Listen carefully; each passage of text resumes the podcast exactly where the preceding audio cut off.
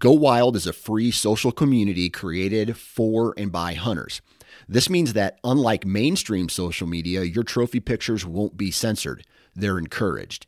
As you spend time on Go Wild, you will earn awesome rewards such as gift cards, free swag, and big discounts on brands like Garmin and Vortex. You will even earn $10 just for signing up. Visit downloadgowild.com and sign up today. All right, guys, welcome to today's show. And joining me on the show today, I have got a fellow Wisconsinite, Josh Isely. Now, this guy has traveled the globe hunting big game animals, and it wasn't always that way. He kind of had to break out of that mold that he grew up in, you know, going after whitetail for nine days a year or fishing the local ponds or lakes or streams there in Wisconsin and the stories that this guy has, the experiences, and the big changes that he's made to allow him to go out and do these hunts is pretty awesome. I'm super pumped about this episode. Let's jump in. Like, he was doing things that were just badass. That was one of the coolest moments of my life. I was really scared, but knowing that Dan had the gun, I did have the rifle, like, we would be okay.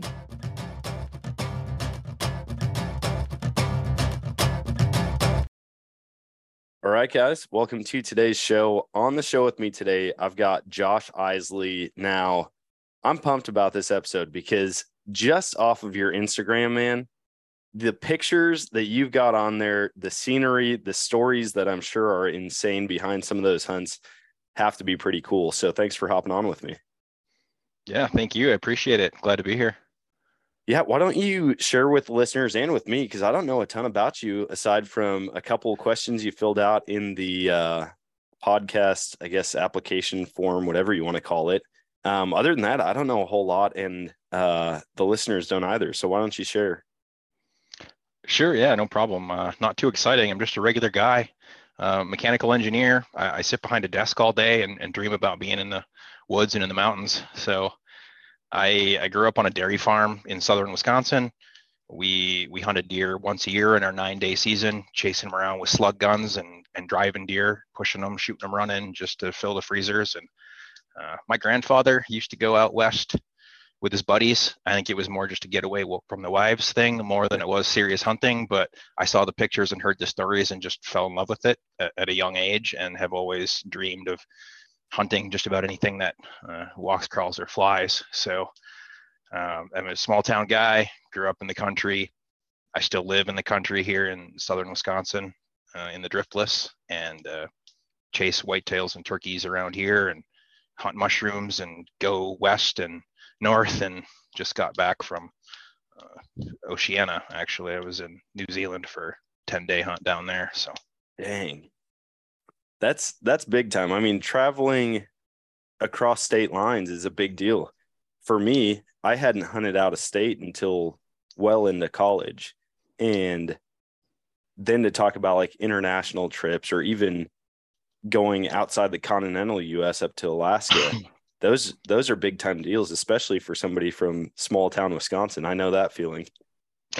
Yeah, it's been a long time coming. I mean, I'm in my 40s now, right? And I didn't really start traveling to hunt until my mid 30s. So it's just been, you know, the last, uh, maybe my early 30s, last 10 years maybe that I really started um, having the funds and the time and the wherewithal to do those kind of hunts.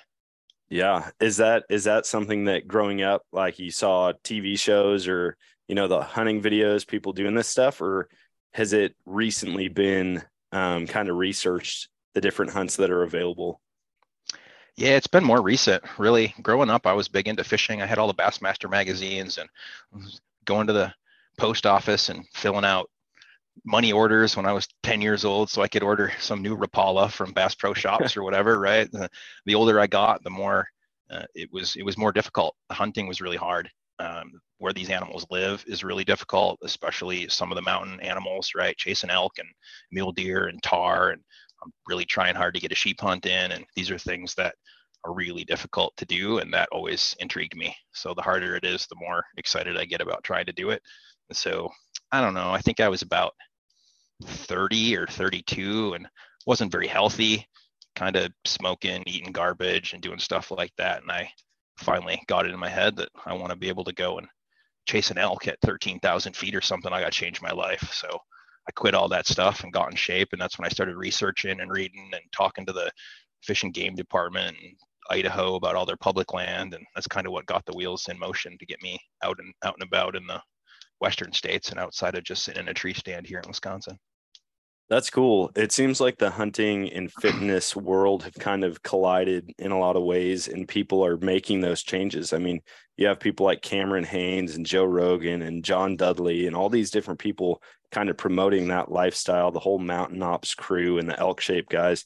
And yep it's sad because I talk to people like I've got people in my life that I talk to, and they're I'm like, dude, are you ever gonna get out west? You ever gonna go chase elk? Oh, no way! Like I know I couldn't do that. I'm not in shape, and I'm like, the best time is now. Well, the best time was yesterday, and the second yeah. best time is now. So like, start now. In a couple years, you might be at that point where you can get out there, and obviously priorities are different for different people, and some people don't want to give up certain things, and so Right. Uh, but the fitness side of it is real. I mean, you gotta, you can't just be drinking a six pack every night and then think you're gonna change elevation by ten thousand feet and go hike around chasing after an animal that can scale a mountain in three minutes.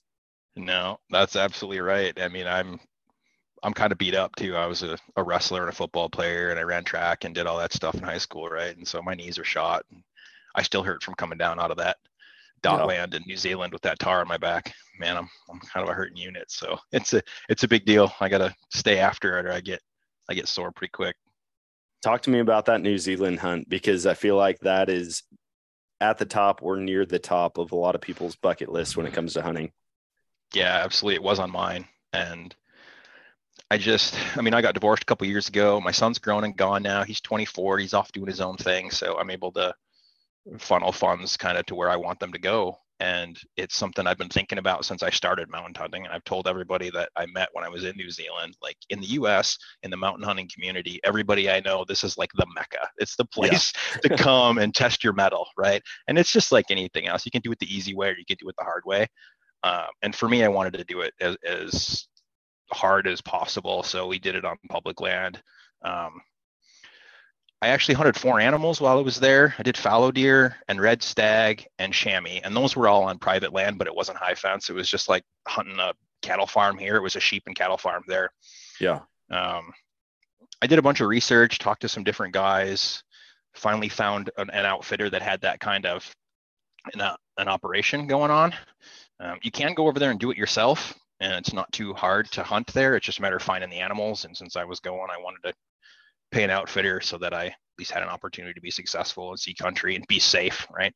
Yeah, it's it's kind of treacherous. We uh, we had really good weather for the first part, and then it got kind of rainy. But uh, the real hard stuff was going up the river.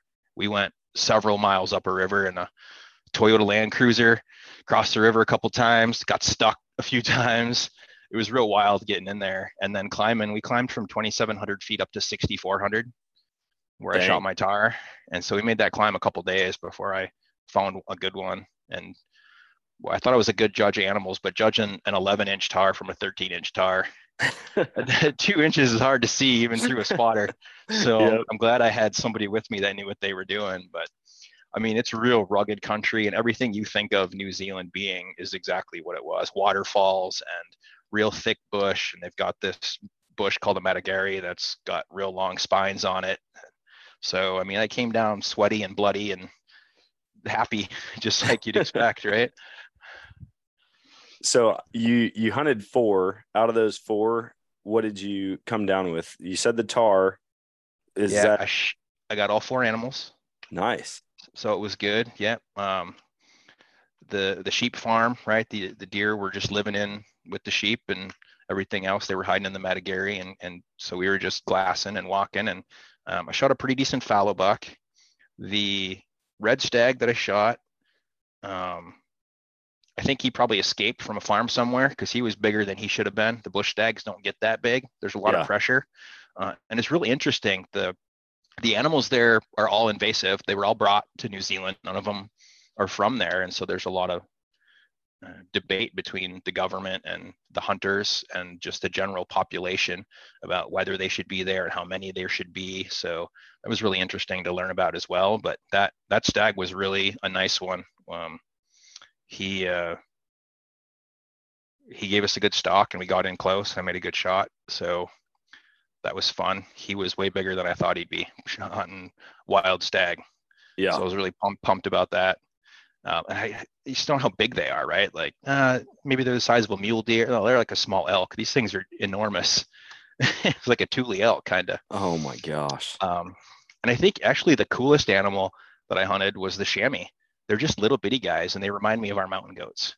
Okay. They've got this the same type of horn. They've got the same type of black uh, gland behind the horn on their head, and they were rutting, so they were chasing nannies around, and just like uh, a baby goat. When you see a baby goat jumping around on rocks and bouncing off of other things and knocking things over, that's what those chamois were doing up in the mountains, climbing Dang. up there and watching those things just chase nannies around all day. Um, it was it was gorgeous. It was almost like you got to watch where you're looking so you don't step off a cliff and fall to your death. But it was it was pretty wild.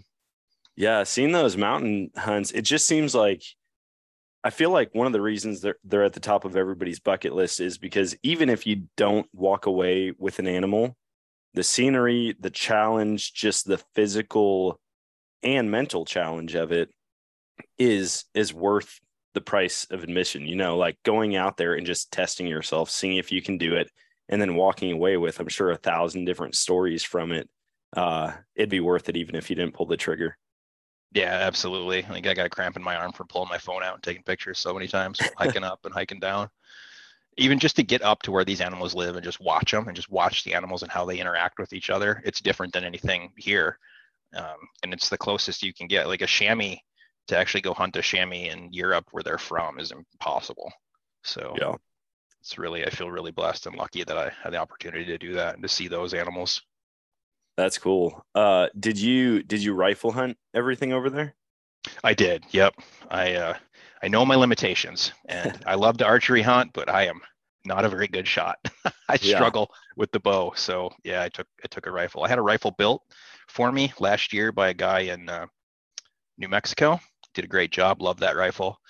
I uh, got tired of carrying all that weight. The older I get, the more I'm willing to give up dollars for pounds. Yep. What uh what rifle is it or like what caliber? What's your setup? I have a 6.5 PRC, and I use that for just about everything. Um, it's been really good to me. I know there's a lot of debate in the world about the 6.5, but um, it's killed everything I pointed at, it pointed it at. So it's been good to me. Uh, a guy named Barry Bass built it for me. He's got a little company uh, called Silencer Tech. I'll give him a shout out. Overwhelm him, maybe. Yeah. Great guy, like one of the best humans there is. He wants everything to be just right. He makes sure that you're taken care of. He's really good at communicating, and and he made me a really sweet rifle. So um, the whole thing all in with the bipod and everything was like seven and a half pounds. So Jeez. it can be a little squirrely to shoot, but um, if I've got a good rest and, and I'm steady, if I miss, it's my fault. That's for sure. Yeah. No, that's sweet, man. Uh, I'm a, I'm a big believer in the six five rounds. I mean, it seems like every six five round that's come out now is pretty lethal, and I feel like people think they're too cool to say that six five's cool. I'm like, I don't know what you have against it. It's an awesome round. Like, yeah. if everybody who's used one, I haven't met somebody who's actually used one, taken it hunting, shot it, you know, multiple times that walked away and said, Oh, this is a stupid round. Nobody should buy this. You know, Yeah. Right. I just feel like you haven't used it or you like it. Yeah, I, get, I mean, to me, it's like picking a wife, right? Everybody's got a different thing they like, so to Yep. each their own. But for me, I mean, I've shot several elk, including bull elk, uh, my tahr, you know, big red stag, whitetails, uh, mule deer, antelope, you name it. I shot my mountain goat in British Columbia last October at 420 yards with one shot in that 6.5 PRC and just rolled him, right? So Dang. just like anything else, if you make a good shot and you have a decent bullet, you're going to kill them. So Yep. To me, it's not worth an argument worth having. Pick what you like and get proficient with it. I think that's the biggest thing is don't buy a new rifle and go out and hunt next week. Spend some time behind it. Make sure you understand what the rifle does, what the bullet does, and different wind and different elevation, different humidity conditions, right? Because you can you can miss. I made kind of a marginal shot on my chamois because there was a big updraft. I was shooting across this long canyon at 350 yards, and there was a big updraft, and I was waiting for the the gusts to stop and trying to keep an eye on the animal and keep an eye on what the wind's doing and the rain's coming down. There's so many variables. Had to make a second shot, right? So if you know what you what your rifle's doing, um, was able to make a good follow up shot then. Yeah, no, that makes perfect sense. Um, there, there's something about shooting animals at distance. I don't know what it is. Like it, it's the in between distance. Everyone's like, ah, like nobody's like, oh, I made a hundred yard shot. You know, Yeah, it's like right. you're either on top of an animal with a bow or you're making a long shot. And those are the two that just seem so awesome. You have the one that's super intimate and like the closer you get, the more your adrenaline's pumping. Then the other one, the farther you shoot, it's like it takes skill. You have to know your equipment. Nobody's going out there and shooting animals at 700 yards by chance. It's Yeah. people who know their equipment, who have put time behind it. And I, somebody told me years ago, or I heard it somewhere. They're like, however much you spend on a rifle, spend that much on your optic and spend that much on your ammo and shoot the ammo. Like, Yeah. go out there and put the rounds downrange so that you know what it's going to do in every setting before you go out and shoot. And it hasn't steered me wrong. It hasn't steered anybody wrong that I know that's actually put that to practice. Yeah, it's great advice. I'm lucky I've got a little 40 acre plot here and until the corn gets too high, I can still shoot 500 yards. So That's get sweet. it, get it all in, in in the winter and in spring. Once the corn gets too high, I'm kind of out of luck. But uh, yeah, I I have a self-imposed limit. I won't shoot over 500 yards. I just I I feel like too much can go wrong. And there's a lot of guys that can do that, and uh, you know, hats off to them. To me, uh, I don't I don't have enough confidence in myself. I guess so. That's my limit, but Yeah. It's served me well to not shoot over there. I like the stock. I really like to try to get as close as I can, even when I'm rifle hunting. That's the part to me that chess match of using the terrain and the wind and what's the animal doing and try to get in as close as possible and sneak up and get a close shot that they don't know I'm there. That's that's exciting and fun part for me. So I really enjoy that. Oh yeah. The stock is I mean, you go into predator mode, right? Yeah. you when when you're in a tree stand and nothing against sitting in the tree stand. I still love going back to wisconsin and hunting every rifle season. I love sitting in a saddle with my bow and it, so nothing knocking that. But when you're actually on the ground and you're having to think about every step you're having to think about like you said the wind direction or the thermals where are the animals at? What are they doing? Where are they heading? You just go into this like primal predator mode and Yep. it's the funnest thing ever. That for some reason That's that and the pack out, like the the misery of the pack out. I look back on it and I'm like, dang, I'd I'd go back and do that again. Yeah. The pack out is one of those like second degree fun. It's not fun when you're doing it, but it's sure fun when you're done to remember that you did it. Yeah. Yeah, Yep, you think it's I never agree. gonna end in the moment, and then once the moment's done, you wish it wasn't. Right. Yeah. I mean, I, and I've, I've, uh, I've done a lot of tree stand hunting and, and I love whitetail hunting, but for me, I'm just so damn impatient. Like I, I want to, I want to move. Let's go hike. Let's go get to them. So tough, tough to do that with whitetails. Oh yeah. Although I'm I- seeing more guys doing it. They're starting to stalk whitetails on the ground. These guys are like ghosts. It's pretty amazing. there's years where I wish I I'm like maybe I'll just go walk corn rows because I've watched the guys creep through the corn rows, but it seems like nowadays the corn rows are planted so close together Yeah. that it's like impossible to see down. I remember back in the day, my dad would send me and my cousin and my brother through the corn. He's like, just go drive this cornfield for me. And he'd stand at the end of it with a 30 30 waiting for a deer to shoot out. And I felt Oh, like yeah. back then you could look down the row 70 yards and actually see things. And now you go through and you can't see anything more than five feet. Yeah. Well, I could see a lot more when I was eight years old and driving deer for my grandpa because I was pretty close to the ground. But yeah, I think they're closer together too. Yeah, it, it it seems pretty sweet though. Like the guys that actually do it, that they find those cornfields that work for it, and they just get on the downwind side and they just work their way row to row across, looking both directions. I feel like Yep. that would be pretty adrenaline. I mean, like you might just walk right up on a whitetail and they feel so secure in that corn. Yep. It's happened. I mean, we've we've shot them out of cornfields driving deer when we were kids. We walk up on them, but haven't tried it in a long time. So Yeah, I haven't done that one in in quite a while. So run me through, let's say going 10 years back, because you fairly recently got into Western hunting, and then that kind of branched into hunting all of these crazy animals. Walk me through the list of species or maybe locations that you've been hunting over the past decade. Sure. So it started of course, here in Wisconsin. And then as I started branching out to go west, um, a buddy of mine knew a guy who was married to a girl who knew a guy, you know how that goes, who used to guide in Wyoming. And he was willing to take us out and kind of show us some public land and kind of break our cherry on, on hunting mule yeah. deer in the West. And so that I think was 2009 or 2010 maybe. And so we went out and did that. And that was the, my first exposure. So I was lucky. I had a guy who had three or four days to spend with us. And so we went out and walked public land and hiked and him and I both shot some little forkies, right? Our first ever mule deer. And that kind of lit the fire. Like I got to see what it was like to hunt the sage country and to glass all day rather than sit in a tree, right? Hike and glass and hike and glass. And I'm like, oh, I'm getting a workout and I feel good and my lungs are burning. And that's kind of what started the the passion. And then I um leveraged that guy who knew a farmer and a rancher out there and i started making phone calls to the rancher and writing them letters and he let me come out.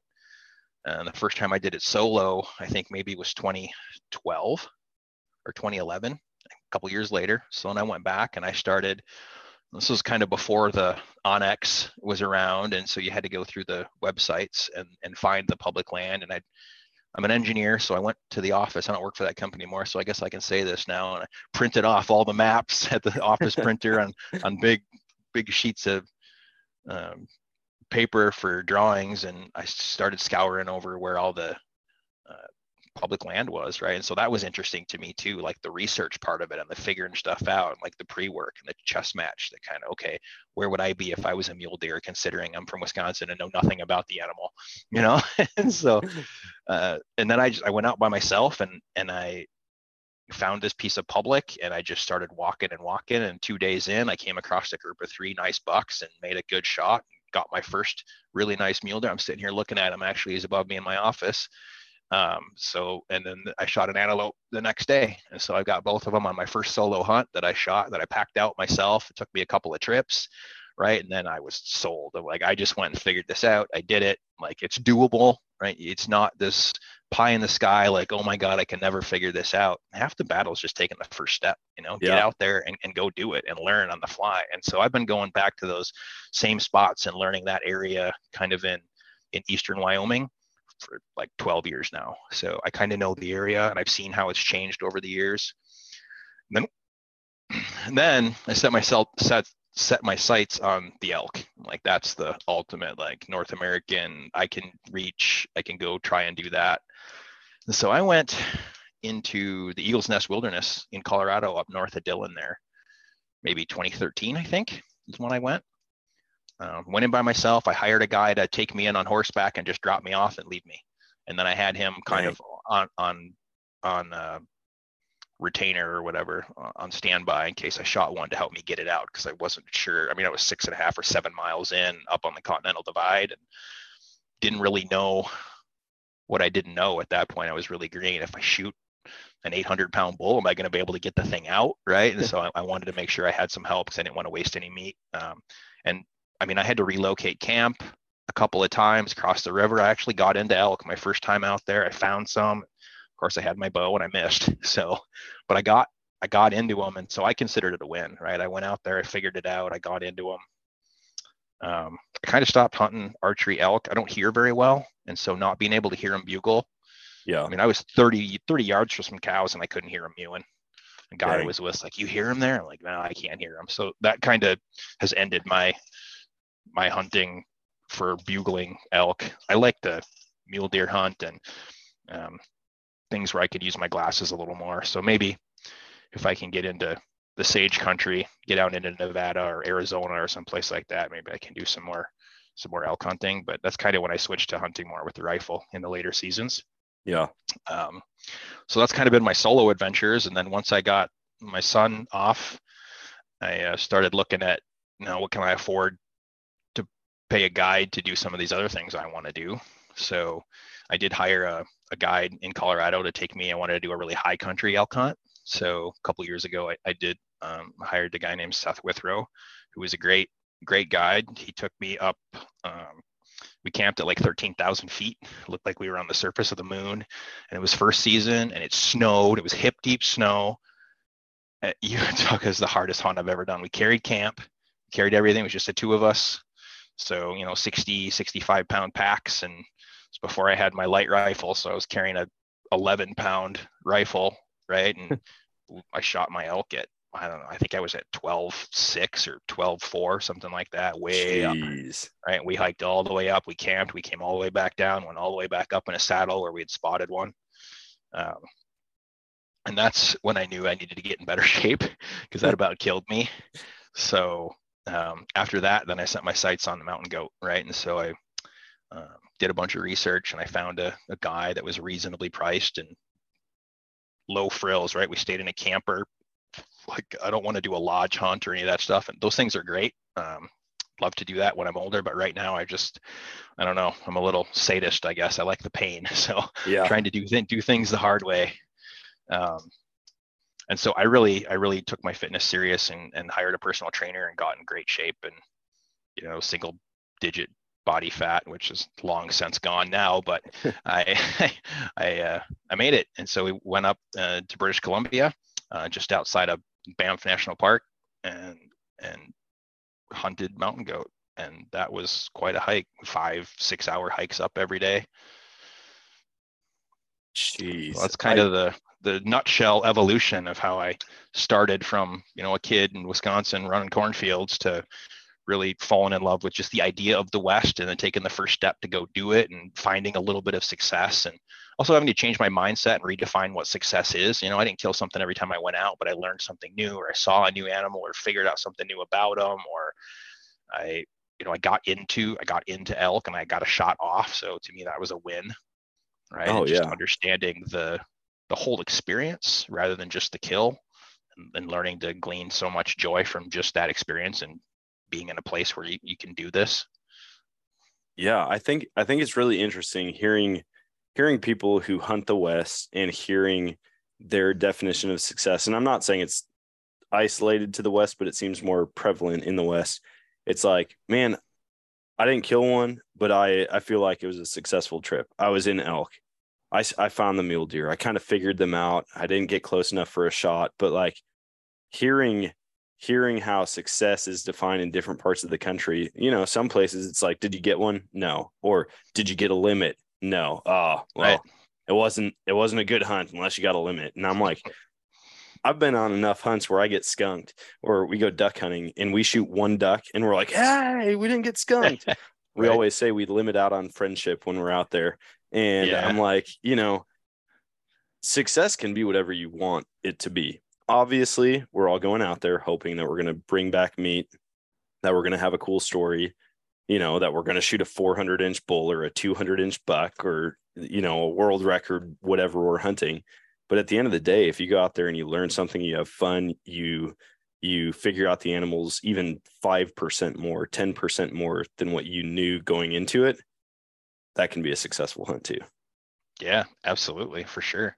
And i think a lot of a lot of success depends on where you're from too right? For me i grew up here in the midwest hunting tree stands and watching deer walk under me and watching them play. Somebody who was from the west or from new zealand or from australia right? They've never seen that. And so them Yeah. coming here and sit, setting up a tree stand finding a funnel or finding a transition point between bedding and feed or finding a place where the does are hanging out where the bucks are cruising through and scent checking and setting a stand and actually getting one to walk under them that would be huge right i've talked to guys about that and they're like oh my god it seems so overwhelming right because it's just not what they know it's just Yeah. different perspective different perspective Yeah, for sure. That makes sense. I mean, what you don't know is definitely more overwhelming than what you're used to, you know, to step outside your comfort zone and just say, Hey, I'm to, I'm to try to figure it out.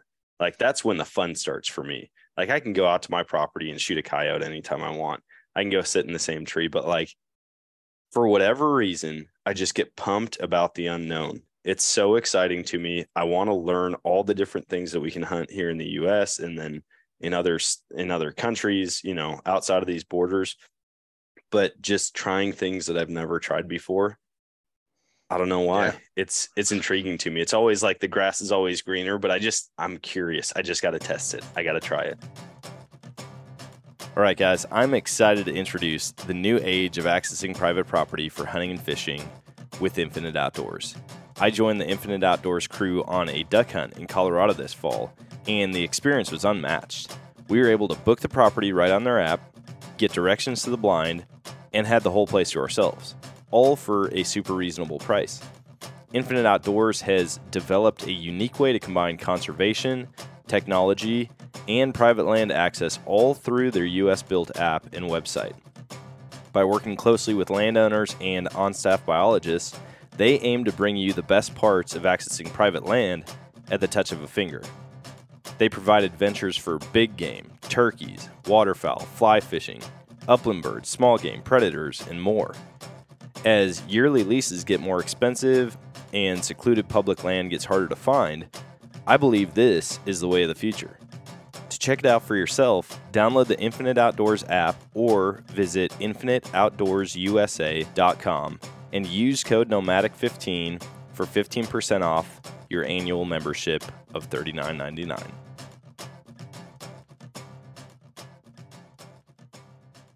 Well, they say growth happens at the edge of ourselves, right? So if you never press to the edge of your comfort zone, you never really know what you're capable of. And I think that's important for humanity and for humans to feel like they're they're doing, especially with some of the jobs we have now, right? Like I sit behind a desk all day, and Yeah. it's challenging, but it's not exciting always. So, I mean, even if uh, people aren't in a position where they have the time or the money or the resources to do some of these things, I mean, I remember being that when I was married and had little kids. I remember living in Madison, right, the capital city in Wisconsin, and being real close to all that urban area, just finding a piece of public land and trying to figure it out. And I was able to go out and find a piece of little public land that was hard to access that nobody knew about. And I was able to shoot a really nice 10 point buck out of a tree stand on public land close to an urban setting. And to me, that was a challenge that I took on and did. And it was something that I could achieve. And so there's different ways to still get that same excitement and figure out what you know what gets you going and revs your motor even if it's not um, what you'd like to do there's different ways to approach it and still get the same satisfaction from hunting right? That's what's so great about it. It's so uh, moldable and you can make make it your own experience. Oh yeah. That's I mean, one of the big reasons that I wanted to do the podcast the way that I do is because I started finding about out about these different opportunities and hearing people's passion for them, you know, whether it's using a kayak or a canoe to get to your whitetail property on public land, you know, you go up a river or along the lake shore or fishing city ponds in Florida for peacock bass or shooting Mhm. iguanas or pythons, picking up moose sheds, whatever that is. I'm like, man, people need to know about this stuff. They need to know about the Sika deer hunting. They need to know about the non-native species hunts down in Texas. They need to know about the waterfowl hunts in North Dakota because there are so many opportunities within I mean, you can go two states in any direction, no matter what state you're in, and find dozens of hunting and fishing opportunities. And that's just something that I didn't know about growing up. Like we fished for walleye and pike and we whitetail deer hunted for nine days. Like that was it. Yep. That was the extent. And then hearing people like, oh yeah, man, just went down the street and uh talked to this guy and went out and shot a couple roosters. And I'm like, hey, you shot pheasants right here? Like I've lived here all my life. I didn't know we had pheasants here. Or Yep. oh, I go turkey hunting. And I'm like, I just have to find out about all this stuff. And if I can help inform people about these opportunities, hopefully they're going to take it up and maybe find a new passion in it. yeah and it's great what you're doing right you're opening opening up the opportunity to a lot of people i know when when i was a kid it was really tough um, the internet wasn't around we didn't know what was going on it was hearsay or i'd go down to the video store and get a vhs and see what was going on in the world right Yep. uh, so you know, with the with the advent of things like uh, onX and Hunt and Fool and and just all the different websites. I mean, a big one for me was Rokslide, right? Aron Snyder over at um, Kifaru and, and that whole group really taught me a lot. I gleaned a lot of information off of that when it started. I mean, I used to get a lot of good stuff off of Archery Talk, and there's so many good places. If you go and you spend the time and you care about it, you can learn anything you want and be way more prepared than I was when I went out the first time. I'm lucky I'm alive. Some of the situations I got myself in out there. That's funny. I the the fear or the danger in it, I mean, that's just got to add to it, right? You get out there and then you look back and you go, I was not ready for that at all. I could have gone right off the edge. I could have gone right down the mountain. The first mule deer I shot in the breaks out there in Wyoming was right at dark and I was coming out solo. I had the whole thing boned and in my backpack. I had way more weight in my pack than I probably should have, being unused to carrying that kind of a load on, on ground I wasn't familiar with. And I got cliffed out and I had to go all the way back up and all the oh, way back dang. around. And it's just like that's how you learn, I guess. You either you either die or you learn. you die or you learn, or you just yep. get mortally injured and spend yeah. your last few days out there hoping someone finds you. Now it's, it, yeah, I mean, it's cool though. Like you do, you learn from those failures just as much, if not more, than you learn from successes. Like if you would have just easily made your way out, like, oh, mm-hmm. oh, I look at that. Here's a trail I walked all all the way out. Like, who knows? You might be back in that position the next time in a more treacherous area. Uh, but when you make some of those mistakes, you're only going to make once, right? Like, yeah, I mean, you got to be smart. Go back and do it again. Yeah, you don't jump off the cliff to see how deep it is. I guess. Yeah. yeah. Go exactly. back. Go back up the mountain. But no, and I've made a lot of mistakes. I mean, the first time I went to Montana to bear hunt, uh, I was with a buddy. Talked him into coming with me. I don't think he'll ever come again after what I put him through. But it flooded that year. Uh, I don't remember when this was. It might have been 2016 or 17, 18, something like that. Anyway, they got a lot of a lot of spring runoff and a lot of rain. And so where I had planned us to go, the creeks were all high. We couldn't cross them. They were too fast and too dangerous. And we tried to off trail it. Uh, got into some old slides and some old burns that had grown up and they were so thick. And we just like, yeah, we'll just push through, right? We're tough. Oh my God. we didn't make it. We ended up back at the truck at dark or sometime yeah. after dark, right? And we had lost about 30 pounds of sweat. It was pretty, pretty wild. But you learn to have a plan B and a plan C. And okay, well, this didn't work out. Where else to go? Then it was like, I didn't know that. I didn't think of it. So we had one spot where I was going to go in and camp and look at these slides and try to find some bear. And when that failed, then we had to kind of punt and think on our feet and find find some new spots. Didn't didn't prepare well enough. So that taught me a valuable lesson to have some backup spots planned and prepare for whatever might go wrong. I think I got a flat tire up on a fire road on the side of a mountain on that same trip. So only had one spare. Now I take two with me when I go. So yeah, yeah, lots of amateur mistakes and start learning. Yeah. If you, let's phrase it this way if you could go back and talk to your 2009 or 2012 self when you're first getting it, you know, you're one or two hunts in out west or preparing for those hunts, or you're talking to somebody who's looking forward to doing something like that maybe this upcoming season what would you what would you tell yourself what piece of advice would you give that person who's wanting to get out there and try these things Oh, that's a great question. I guess it depends on what they're going to do. I guess I would remind myself that a lot of it's mental. You're going to talk yourself into giving up before your body's actually going to give up. So yeah. um, you're a lot tougher than you think you are. Um, and the same, same note though, you're not as tough as you think you are. If you go out there unprepared, you're going to be miserable. So yeah. really, really prepare physically um, as best as you can. Do a lot of walking, a lot of hiking. You don't have to be Cam Hanes, right? And very few of us are. I'm certainly not. Yeah. Um, but you can still be successful and have fun, even if you're not Cam.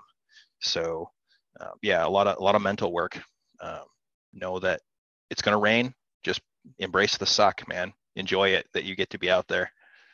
Yeah. Because nothing is going to go according to plan um, have a plan, work the plan, be prepared to change the plan because the animals didn't read the script, the weather didn't read the script, right? Any the other hunters that might show up didn't read the script. So it's nice to plan, but just be be uh, go with the flow, be prepared for uh, the unexpected, and try to use it to your advantage. I mean, one example. I'll give you an example.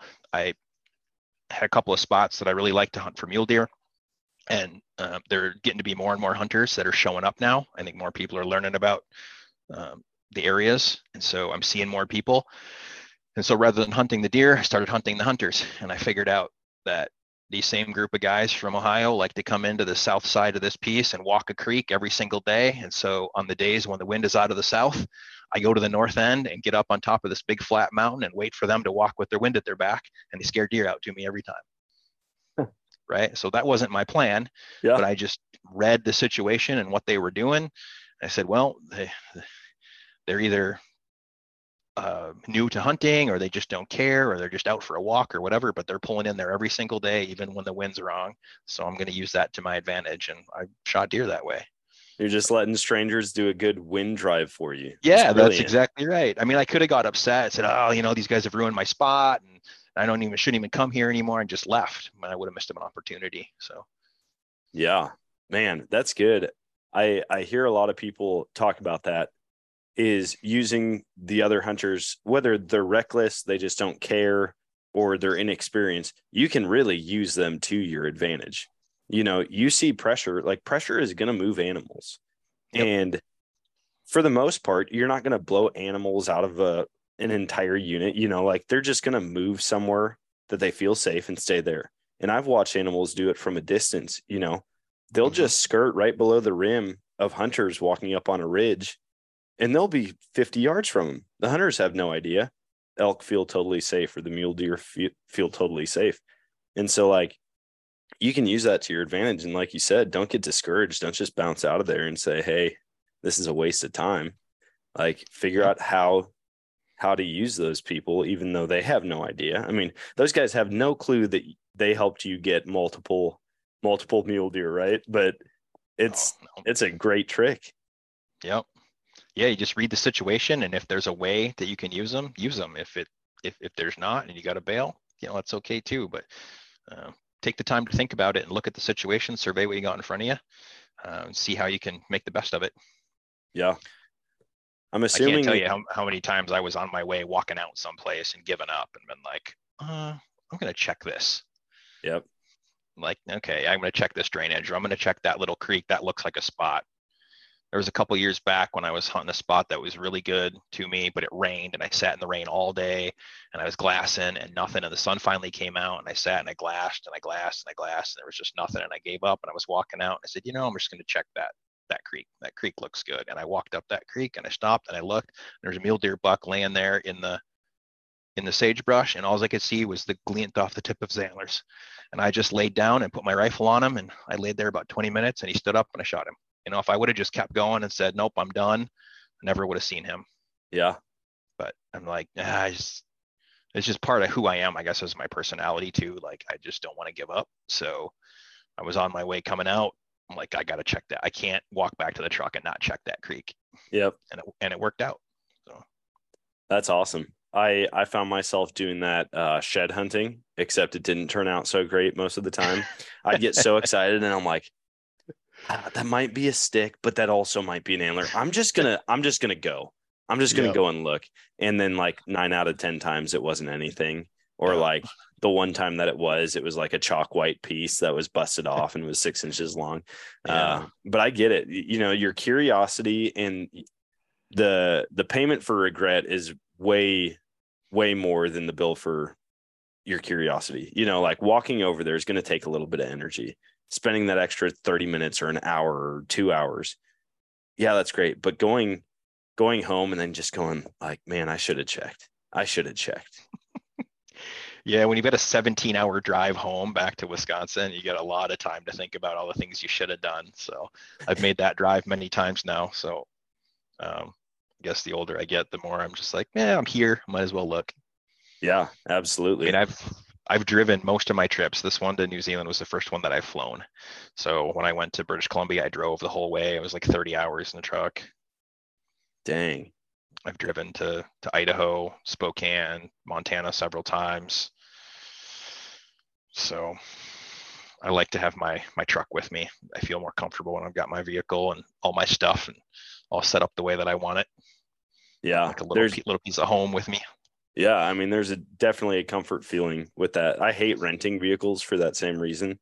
Like my truck was in the shop not that long ago, and I had I had a rental that I had to take down to Southern Oklahoma, and I was just like, I just feel weird.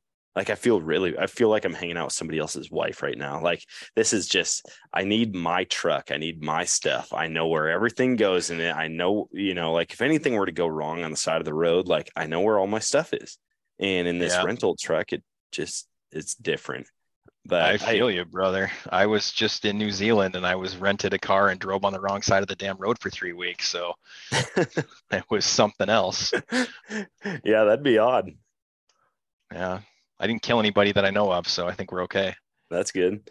Uh, speaking of like equipment, having all your stuff with, I'm assuming that your equipment has changed significantly from being decked out in blaze orange with your rifle that you need to shoot. I mean, I don't know down in the driftless area, maybe you guys make farther shots, but growing up in Eau Claire, it was like 75 yards was your, my farthest shot through the woods, you know. Um, but I'm assuming your your gear, uh, your clothing, your rifle and optic obviously have improved. Um, what other stuff have you have you kind of taken to the next level as far as gear goes? Yeah, uh, great questions.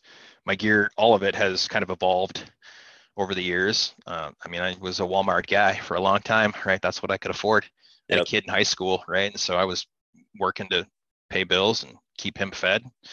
Um, I've gone through several iterations of backpacks. Um, I'm kind of a pack junkie. I love them, uh, and I just keep trying to find newer and better and lighter and stronger. And um, so I've used I've used all probably all of the major manufacturers of backpacks, and um, I now I'm I'm a Kifaru and a Stone Glacier guy, so I've got both. Um, Yeah. I think they're both both great packs uh, for different reasons. So depending on what I'm doing, I'll use one or the other.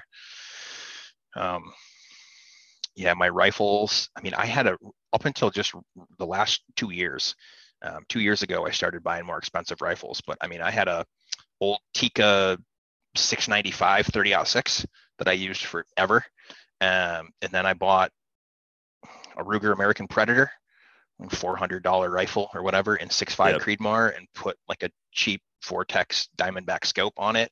And I killed everything I pointed it at, right? Antelope, Yeah. mule deer, whitetail, up until just recently. Um, then I got into some of the more expensive. I said, I'm going to start spending all this money on on uh, these these guided hunts. I need a more expensive rifle. Now, whether that's sound logic or I was just giving myself an excuse to buy new rifles, I don't know, but I got them anyway. So, um, yeah, but all that stuff that was quote unquote cheap, right, or inexpensive, man, it, it treated me fine, treated me good.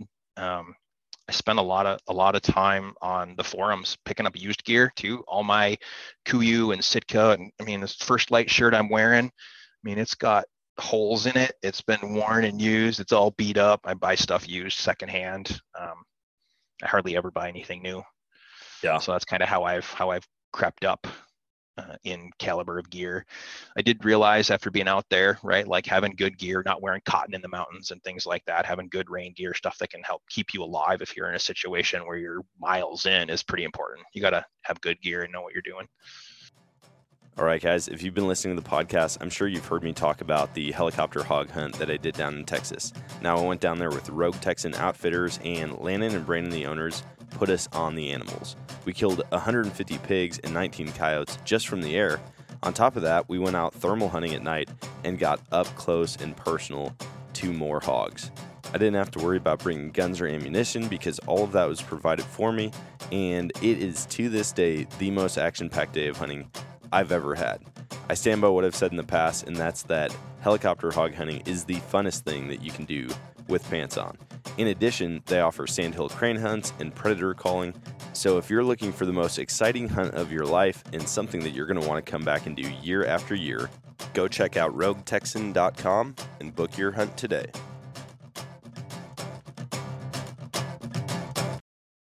Protecting your body, not only is it like it can legitimately save your life, but even Yeah. in those non-life threatening situations, it makes you more comfortable. And when you're It's a lot more comfortable, when you're not miserable, when your toes aren't freezing cold or, you know, like you're sweating bullets, you can hunt better. You can be more alert. You're Yep. you're going to just be there mentally instead of being in like dude, what am I doing here? This is miserable. I'm frozen. I'm soaked all the way through. Every layer of clothes is soaked. I don't know how I'm going to get them dry. Like invest in gear and like you said, go on the forums. I've sold I've sold a lot of stuff over the years through Facebook Marketplace. I'll just hop Yep. on there, sell stuff on the Missouri hunting and fishing page or the gear swap or whatever, and I'll find stuff on there too. Lately, I've been like, I'm just gonna buy like I'll think about it way too late and I'll be like, you know what? I forgot I was supposed to order this for this hunt in 3 Mhm. weeks. And then I'm just like, all right, this one's going to be a new purchase. Hop online, order it. Hopefully it gets here in time. Yeah, I mean, I still have the same pair of binoculars I bought 15 years ago on Facebook Marketplace. There's some Meopta MeoStar 10 by 42s. I think I paid like 350 or 400 bucks for them. They're thousand dollar binoculars. I still have them. That's the only thing I use. They're great. Yeah. Dude, that's awesome. I mean, and you can find everything out. Like you were talking about earlier, how to hunt these different things. You can find everything online. YouTube is like the number one university out there. You know, like you can go, you can go and become a mechanic or a dentist. I mean, obviously you're Yeah. not going to be credentialed, but like you could figure out how to be a dentist on YouTube. Yeah. And uh, to go on there and look up reviews, I do that. If I'm ever buying something for hunting now, I'll go on and look at reviews. I'll look at all the reviews that I can find on Amazon. You know, if it's got 13 reviews and it's like three star, I'm like, no, I'm probably not going to get that, you know. But then I yeah. see even not hunting related, I'll see something that's got 16,000 reviews and it's 4.8 stars. I'm like, this must be pretty good, you know. Yeah, either that or they picked some foreign company to just go on and leave a bunch of reviews. But I make sure I do my research and and figure out what's good, and then on top of that, I'll go on YouTube and I'll watch people actually use it, whether it's a choke for turkey hunting and they're out there patterning a 410 or it's an optic that you know they're shooting 1100 yards with or clothes that they've tested and worn on multiple hunts because that's the other thing. With with gear you know you don't want to spend all this money and find out it's crap Yeah. you don't, you don't want to see one person or like your buddy from a different state who's never hunted the conditions you're about to is like, oh, dude, I use it. It's great. And then you take it up to Alaska and you realize this is not made for this terrain. Yeah. Well, and the the advent of all those forums really really did help. I mean, and you still have to wade through a lot of the the BS, right? There's Oh, plenty yeah. of plenty of misinformation and other stuff out there. But if you're relatively intelligent and you take it with a, a you know logical, common sense mindset, and sometimes you just got to try things too. You know, I mean, boots have been tough for me.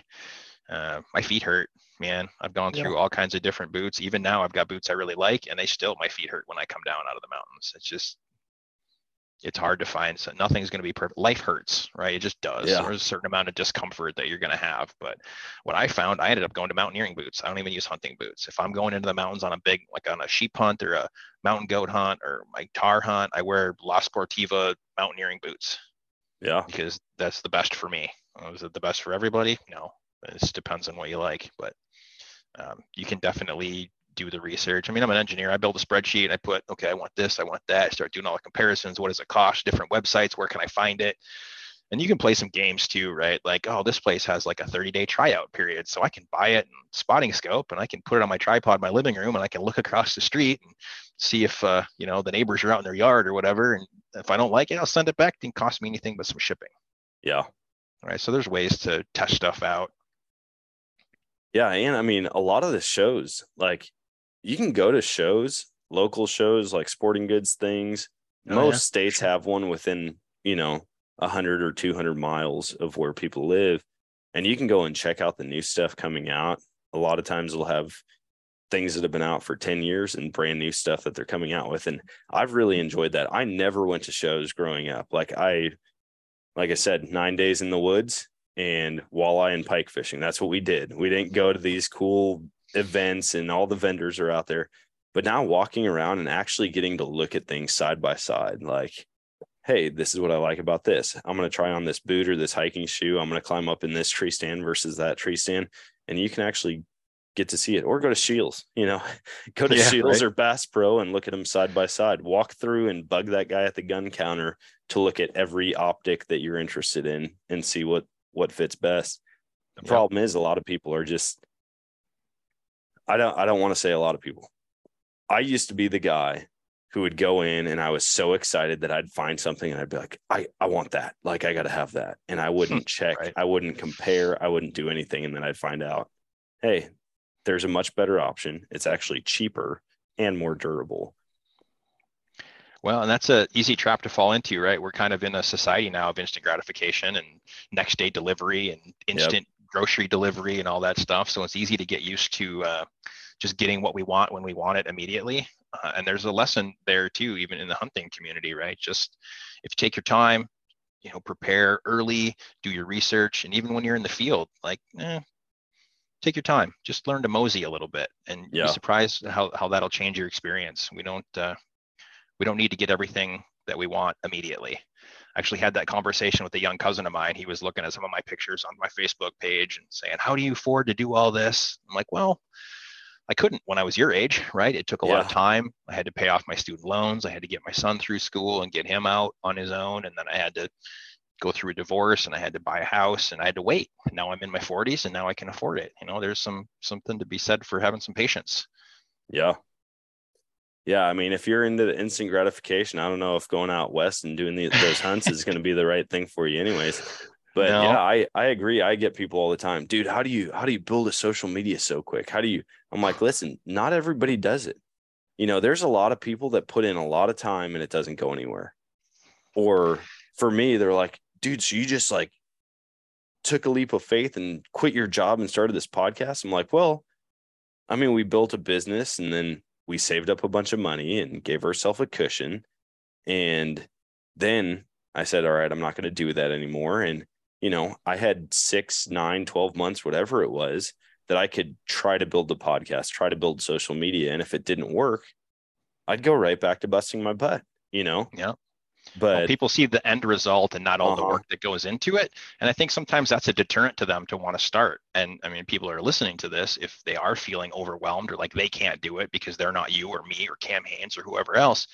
I mean, i'm nobody special man. I'm just a yeah. random ordinary dude who just figured it out and took takes a lot of time. But you don't see all the work ahead of time right? So it took a lot of arguments with my ex-wife over buying gear and being gone. And it took a lot of uh, time in the gym and time testing out gear and time behind the rifle and just how many times I stayed up all night and not even slept while I was trying to get a job out so that I could be done so I could go look at my laptop, my personal laptop and figure out what pack I wanted or what boots I needed or when do I need to put in for those tags, right? So there's all kinds of prep work that happens. And if you're in that position where you're just starting, just start, right? I mean, nobody gets to the top of the mountain without getting out of the truck yeah. you got to start someplace. So just start and start working and, and going and you can get there. Don't look yeah. at people, don't look at the people who are already there and say, well, I'm never going to be there because you already beat yourself then.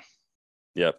Oh yeah. If I, if honestly, if I hadn't had a wife that just told me to shut up about starting a podcast and do it, like I'd be, I'd be in that same boat. I'd be the guy going, man, why can't I do that? You know, yep. it's like, it's always that first step it's the hardest one. And then once you take three, four, five, you're building some momentum. You decide you're not going to go, you're not going to slow down. And before you know it, there's little wins that turn into big wins all the way along the way. You know, it's all about prioritizing, right? And if that's something that's important to you, maybe you've got to give up uh, your Bud Light habit, right? Or your Mountain Dew habit, or you've got to stop going out to eat, you know, with your buddies after golf every week or something, right? You can make little changes and save the money and or save the time or make compromises with your partner or whatever it is you, can get there if that's really what's important to you it's just a matter of putting the right pieces in place and making the priorities Absolutely. I tell you, at least in my life, it's been worth it because I mean, I, I the way I look at it, I'm not going to live forever. Most of the men in my family die young. My dad died at uh, in his 60s. You know, my grandfather died in his 60s. I'm already in my 40s. To me, it's about opportunities and and experiences, and so that's what I'm trying to do. Is just live the experiences uh, while I can, and while I'm still young enough and my knees are holding out and I can do it. I'm gonna spend as much time chasing critters and, and exploring wild places as I can because when I'm laying there and I'm on my deathbed, man, I don't care about having a new pickup truck. I care about telling my grandkids stories about chasing mountain goats across the Canadian Rockies and flying to New Zealand to chase Himalayan tahr at the top of the world. You know, that's kind of the cool stuff that that's what gets me going. So. Oh yeah, I'm sure everybody eh, everybody wants that inheritance. They want that old classic vehicle that's been untouched for years and years. Yeah. But it's like, man, the the stories and the knowledge is going to be way more worth. You know, that car is going to rust eventually. you know that five thousand dollars that you might get, it's not going to be worth anything ten years from now. And uh, I feel the same way. Like those stories and the experience that you can pass down to the next generation. Like I wish going back, I wish I could have sat down more with my grandparents and just picked their like, dude, what was life like when Yeah. you were growing up? Like my grandpa, he hunted when he was a kid. I never sat down and asked him his stories. Right. And I'm like, dude, I wish I had. I really, really wish I had or document. You know, just go with your phone and hit record and sit down and chat for Yeah. hours and and save that stuff. But uh we're coming up on an hour, which is crazy to me. It seems like we've been talking for like 15 minutes. Um, what's what's next? Like you've done a ton of these big time hunts. What's next on the uh list of hunts to knock out? Well, right now I'm trying to decide if I'm gonna sell my camper and my Harley to pay for a sheep hunt because I think that's the next one. That's the big the big one. Um, I've also got taxidermy to pay for. I really like taxidermy, which is a bad habit, but um, that's what my son's going to inherit is a small house packed to the gills with taxidermy. But um, yeah, that that's really what's on my radar is a Dall sheep hunt because I Yeah. think that's that's like another pinnacle of really difficult, you know, hunting the interior Chugach range, bad weather, difficult terrain, low numbers of animals, really wary and difficult. Uh, that's what I've been what I've been searching, but I'm not sure my kidneys are worth enough to be able to sell them to do it. I'm gonna see. You're like, man, I should have sold those and just invested the money back in the day. I Yeah. can pay for it now. Man, so that yeah, is that's what gonna I'm be a that's what crazy I'm one. looking at. Yeah. I I can't imagine. I've done I've been on one mountain goat hunt, and that was one of the craziest, most dangerous hunts I'd ever been on. And it wasn't for me; it was for a buddy of mine. Um, but hearing the stories of the Dall hunts, I mean, it just seems nuts.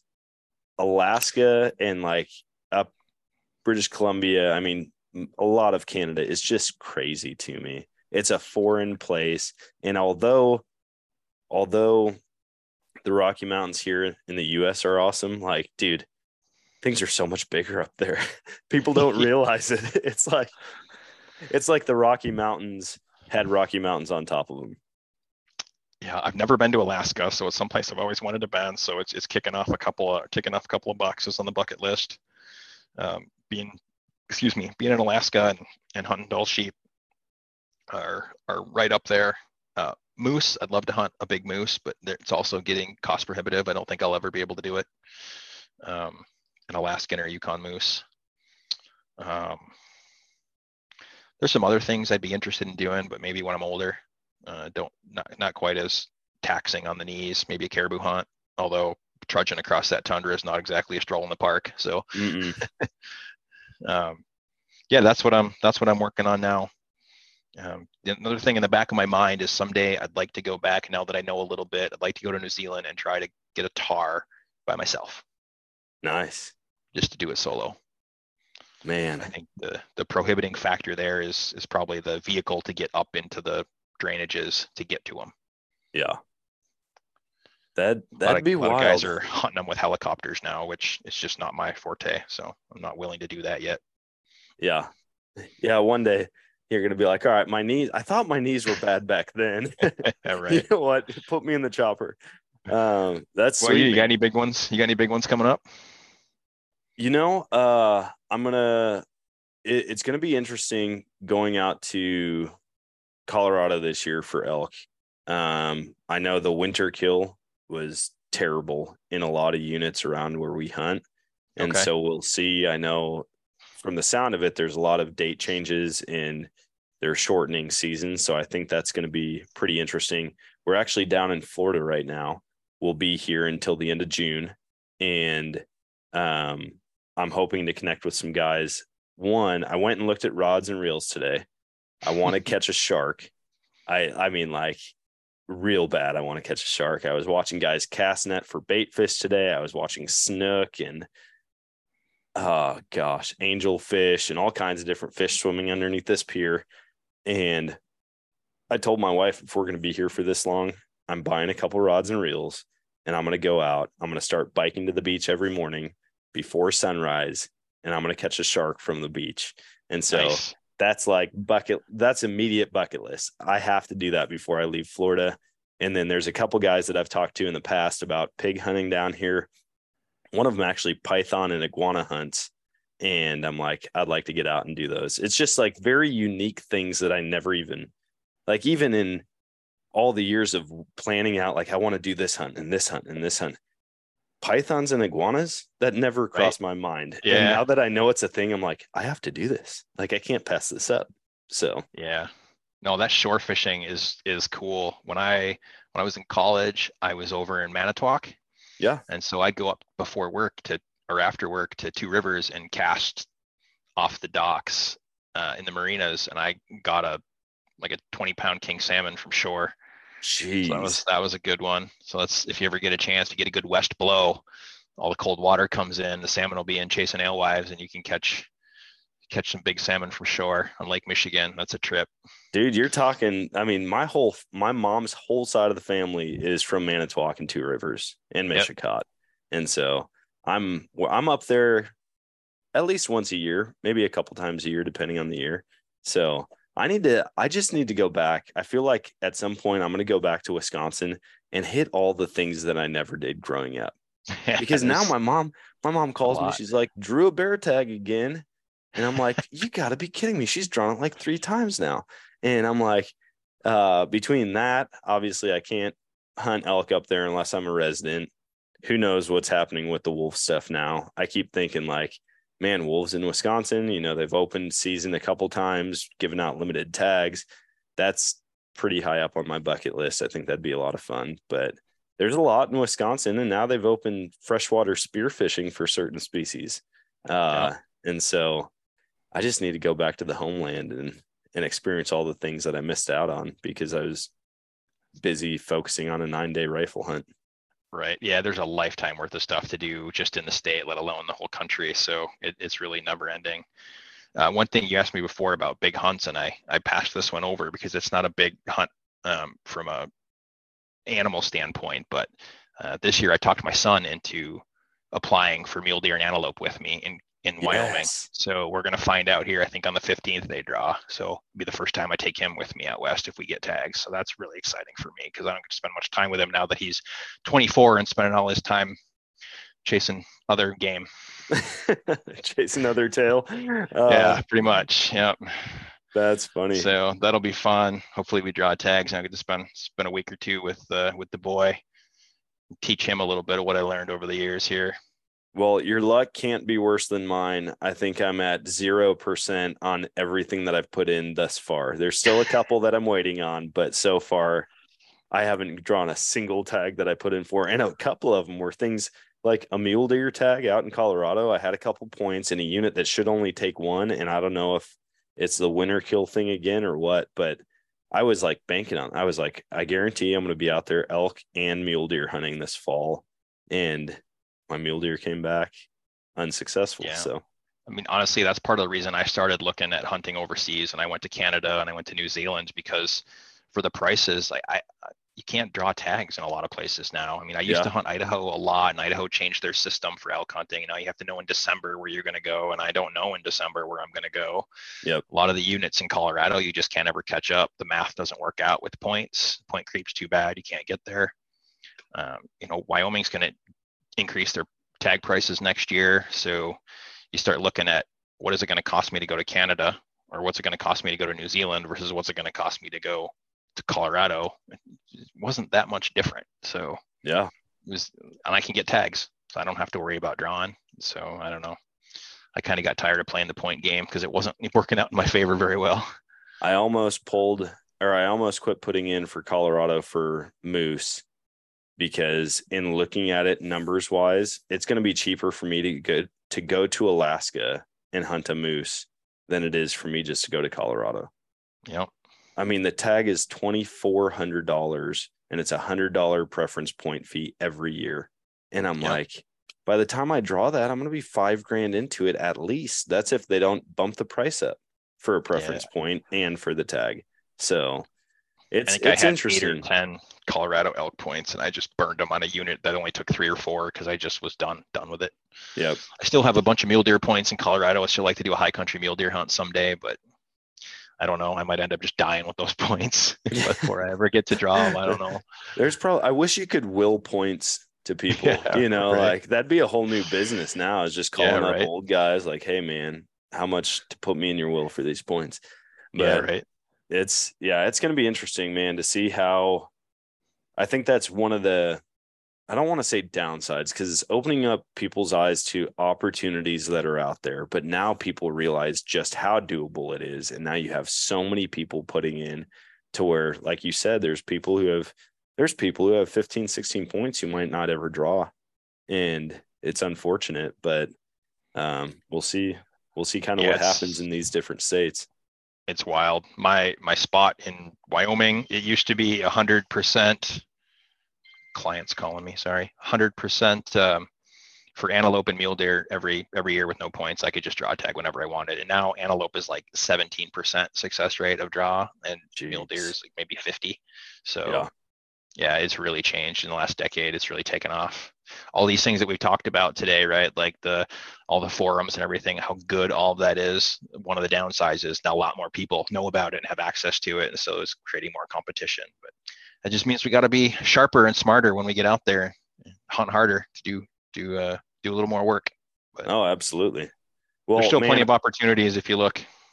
There are, and that's the thing. It's like you don't have to look all the way out west. You could you could look probably in the next county south or north or the next state over, and there's cool opportunities. There's elk opportunities starting to pop up in a lot of the eastern states, and uh, it'll be interesting. I'm excited. I think more and more states are going to open up elk.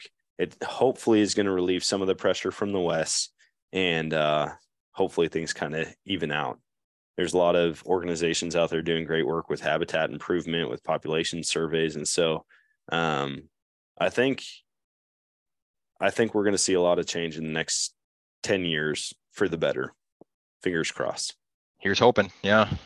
yeah well man i appreciate you hopping on i don't want to take up your whole night before we hop off where can people find you where can they go check out some of these pictures from the hunts because they are some killer pictures Uh, yeah, so I don't use social media a whole lot, but I do have an Instagram that I put some hunting pictures on once in a while. I think it's flat crazy underscore mountain hunter.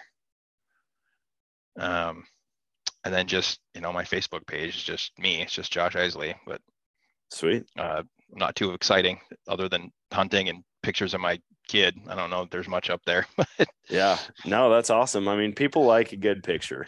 They really do. And I mean, hearing the stories and then being able to see the pictures, I think that'll be that'll be pretty cool for the listeners. But man, I really do appreciate it. Let me know how that Dall sheep goes. Uh hopefully Yeah. hopefully I'm seeing pictures of that here in the next season or two. And yeah, uh, I'll start a GoFundMe page maybe. there you go. That's the way to do it. Just get other people to foot the bill. There you go. I'll take some good pictures for you. I promise. I No, I really appreciate everything you're doing, man. Keep it up. Uh, podcast is great. Um, keep fighting the good fight out there, and and you know you're helping to support a great industry and, and a great way of life. So thanks for having me on it. It's been an honor.